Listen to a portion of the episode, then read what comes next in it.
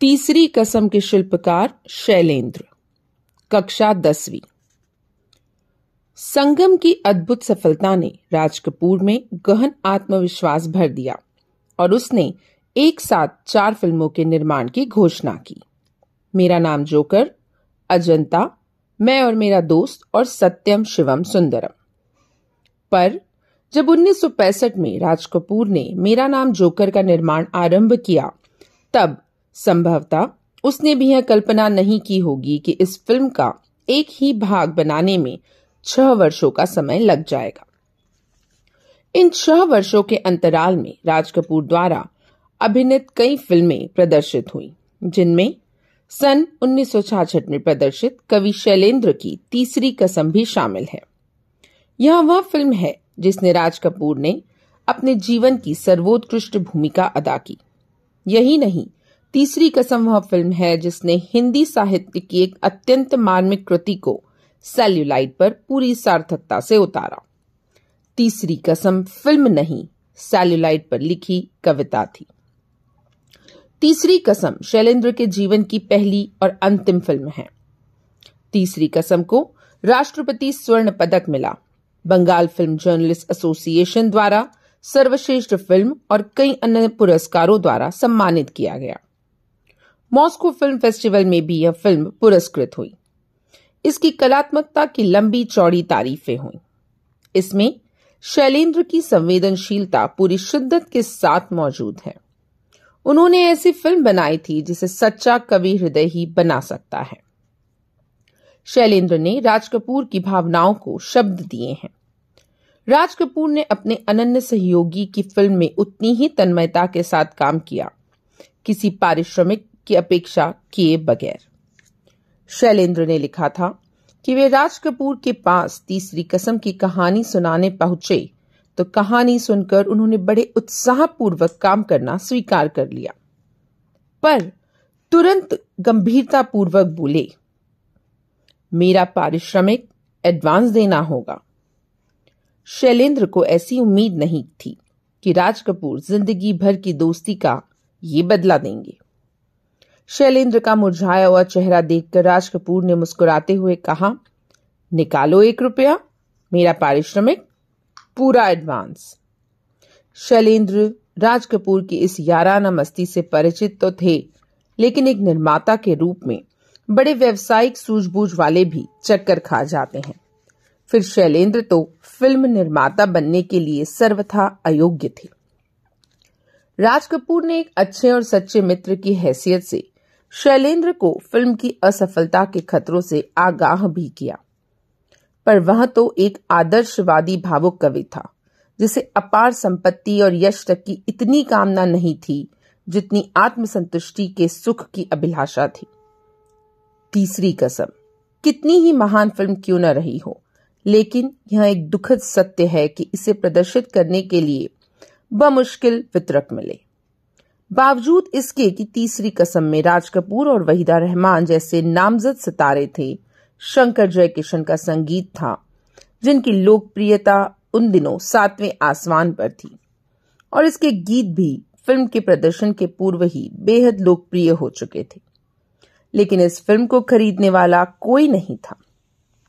दरअसल इस फिल्म की संवेदना किसी 2 से 4 बनाने का गणित जानने वाले ही समझ से परे थी। उसमें रची बसी करुणा तराजू पर तौली जा सकने वाली चीज नहीं थी। इसलिए बमुश्किल जब तीसरी कसम रिलीज हुई तो उसका कोई प्रचार नहीं हुआ। फिल्म कब आई, कब चली गई, मालूम ही नहीं पड़ा। ऐसा नहीं है कि शैलेंद्र 20 सालों तक फिल्म इंडस्ट्री में रहते हुए भी वहां के तौर तरीकों से नावाकिफ थे, परंतु उनमें उलझकर वे अपनी आदमियत नहीं खो सके थे। श्री 420 का एक लोकप्रिय गीत है, प्यार हुआ इकरार हुआ है, प्यार से फिर क्यों डरता है दिल। इसके अंतरे की एक पंक्ति, रातें 10 दिशाओं से कहेंगी अब कहानियां, पर संगीतकार जय किशन ने आपत्ति की। उनका ख्याल था कि दर्शक 4 दिशाएं तो समझ सकते हैं, 10 दिशाएं नहीं। लेकिन शैलेंद्र परिवर्तन के लिए तैयार नहीं हुए। उनका दृढ़ मंतव्य था कि दर्शकों की रुचि की आड़ में हमें उधलेपन को उन पर नहीं थोपना चाहिए। कलाकार का यह कर्तव्य भी है कि वह उपभोक्ता की रुचियों का परिष्कार करने का प्रयत्न करे, और उनका यकीन गलत नहीं था। यही नहीं, वे बहुत अच्छे गीत भी जो उन्होंने लिखे बेहद लोकप्रिय हुए। शैलेंद्र ने झूठे अभिजात्य को कभी नहीं अपनाया। उनके गीत भाव प्रणव में दरूह नहीं, मेरा जूता है जापानी, ये पतलून इंग्लिस्तानी, सर पे लाल टोपी रूसी, फिर भी दिल है हिंदुस्तानी, यह गीत शैलेंद्र ही लिख सकते थे। शांत नदी का प्रवाह और समुद्र की गहराई लिए हुए, यही विशेषता उनकी जिंदगी की थी, और यही उन्होंने अपनी फिल्म के द्वारा भी साबित किया था। तीसरी कसम यदि एकमात्र नहीं तो चंद उन फिल्मों में से है जिन्होंने साहित्य रचना के साथ 100% न्याय किया हो। शैलेंद्र ने राजकपूर जैसे स्टार को हीरामन बना दिया था। हीरामन पर राजकपूर हावी नहीं हो सका, और छीट की सस्ती साड़ी में लिपटी हीराबाई ने वहीदा रहमान की प्रसिद्ध ऊंचाइयों को बहुत पीछे छोड़ दिया था। कजरी नदी के किनारे उकड़ू बैठा हीरामन जब गीत गाते हुए हीराबाई से पूछता है, मन समझती हैं ना आप, तब हीराबाई जुबान से नहीं आंखों से बोलती है। दुनिया भर के शब्द उस भाषा को अभिव्यक्ति नहीं दे सकते। ऐसी ही सूक्ष्मताओं से स्पंदित थी तीसरी कसम। अपनी मस्ती में डूबकर झूमते गाते गाड़ीवान, चल मुसाफिर मोह लियो रे पिंजरे वाली मुनिया, टप्पर गाड़ी में हीराबाई को जाते हुए देखकर उनके पीछे दौड़ते गाते बच्चों का हुजूम, लाली लाली डोलियों में लाली रे दुल्हनिया, एक नौटंकी की बाई में अपनापन खोज लेने वाला सरल हृदय गाड़ीवान, अभावों की जिंदगी जीते लोगों के सपनीले कह कहे। हमारी फिल्मों की सबसे बड़ी कमजोरी होती है लोक तत्व का अभाव। वे जिंदगी से दूर होती हैं। यदि त्रासद स्थितियों का चित्रांकन होता है तो उन्हें ग्लोरीफाई किया जाता है। दुख का ऐसा विभत्स रूप प्रस्तुत होता है जो दर्शकों का भावनात्मक शोषण कर सके, और तीसरी कसम की यह खास बात थी कि वह दुख को भी सहज स्थिति में जीवन सापेक्ष प्रस्तुत करती है। मैंने शैलेंद्र को गीतकार नहीं कवि कहा है। वे सिनेमा की चकाचौंध के बीच रहते हुए यश और धन लिप्सा से कोसों दूर थे। जो बात उनकी जिंदगी में थी वहीं उनके गीतों में भी। उनके गीतों में सिर्फ करुणा नहीं, जूझने का संकेत भी था, और यह प्रक्रिया भी मौजूद थी जिसके तहत अपनी मंजिल तक पहुंचा जा सकता है। व्यथा आदमी को पराजित नहीं करती, उसे आगे बढ़ने का संदेश देती है। शैलेंद्र ने तीसरी कसम को अपनी भाव प्रणवता व सर्वश्रेष्ठ तथ्य प्रदान किया। मुकेश की आवाज में शैलेंद्र का यह गीत तो अद्वितीय बन गया है। सजनवा बैरी हो गए हमार, चिठिया हो तो हर कोई बाँचे, भाग न बाँचे कोई। अभिनय के दृष्टिकोण से तीसरी कसम राजकपूर के जिंदगी की सबसे हसीन फिल्म है। राजकपूर जिन्हें समीक्षक और कला मर्मज्ञ आंखों से बात करने वाला कलाकार मानते हैं, तीसरी कसम में मासूमियत के चमोत्कर्ष को छूते हैं। अभिनेता राजकपूर जितनी ताकत के साथ तीसरी कसम में मौजूद है उतना जागते रहो में भी नहीं। जागते रहो में राजकपूर के अभिनय को बहुत सराहा था, लेकिन तीसरी कसम वह फिल्म है जिसमें राजकपूर अभिनय नहीं करता। वह हीरामन के साथ एकाकार हो गया है। खालिस देहाती भुच्च गाड़ीवान जो सिर्फ दिल की जुबान समझता है, दिमाग की नहीं, जिसके लिए मोहब्बत के सिवा किसी दूसरी चीज का कोई अर्थ नहीं। बहुत बड़ी बात यह है कि तीसरी कसम राजकपूर के अभिनय जीवन का वह मुकाम है जब वह एशिया के सबसे बड़े शोमैन के रूप में स्थापित हो चुके थे। उनका अपना व्यक्तित्व एक किंवदंती बन चुका था, लेकिन तीसरी कसम में वह महिमामय व्यक्तित्व पूरी तरह हीरामन की आत्मा में उतर गया है। वह कहीं हीरामन का अभिनय नहीं करता, अपितु खुद हीरामन में ढल गया है। हीराबाई की फेनू गिलासी बोली पर रीझता हुआ, उसकी मनुआ नटुआ जैसी भोली सूरत पर न्योछावर होता हुआ और हीराबाई की तनिक सी उपेक्षा पर अपने अस्तित्व से जूझता हुआ सच्चा हीरामन बन गया है। तीसरी कसम की पटकथा मूल कहानी के लेखक फणीश्वर नाथ रेणु ने स्वयं तैयार की थी। कहानी का रेशा रेशा, उसकी छोटी से छोटी बारीकियां फिल्म में पूरी तरह उतर आई। धन्यवाद। पंचतत्व गर्ल आपसे यहीं विदा लेगी। धन्यवाद। कक्षा 10वीं, पतझर में टूटी पत्तियां। पहला भाग, गिन्नी का सोना। शुद्ध सोना अलग है और गिन्नी का सोना अलग। गिन्नी के सोने में थोड़ा सा तांबा मिलाया हुआ होता है, इसलिए वह ज्यादा चमकता है और शुद्ध सोने से मजबूत भी होता है। औरतें अक्सर इसी सोने से गहने बनवा लेती हैं, फिर भी होता तो वह है गिन्नी का ही सोना। शुद्ध आदर्श भी शुद्ध सोने के जैसे ही होते हैं।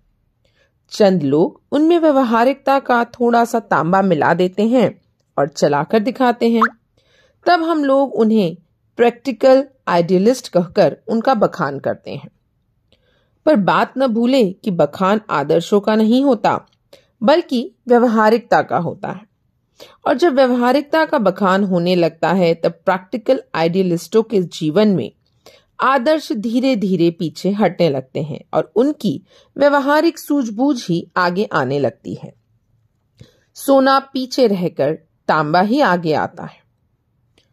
चंद लोग कहते हैं गांधी जी प्रैक्टिकल आइडियलिस्ट थे, व्यवहारिकता को पहचानते थे, उसकी कीमत जानते थे, इसलिए वे अपने विलक्षण आदर्श चला सके, वरना हवा में ही उड़ते रहते, देश उनके पीछे न जाता।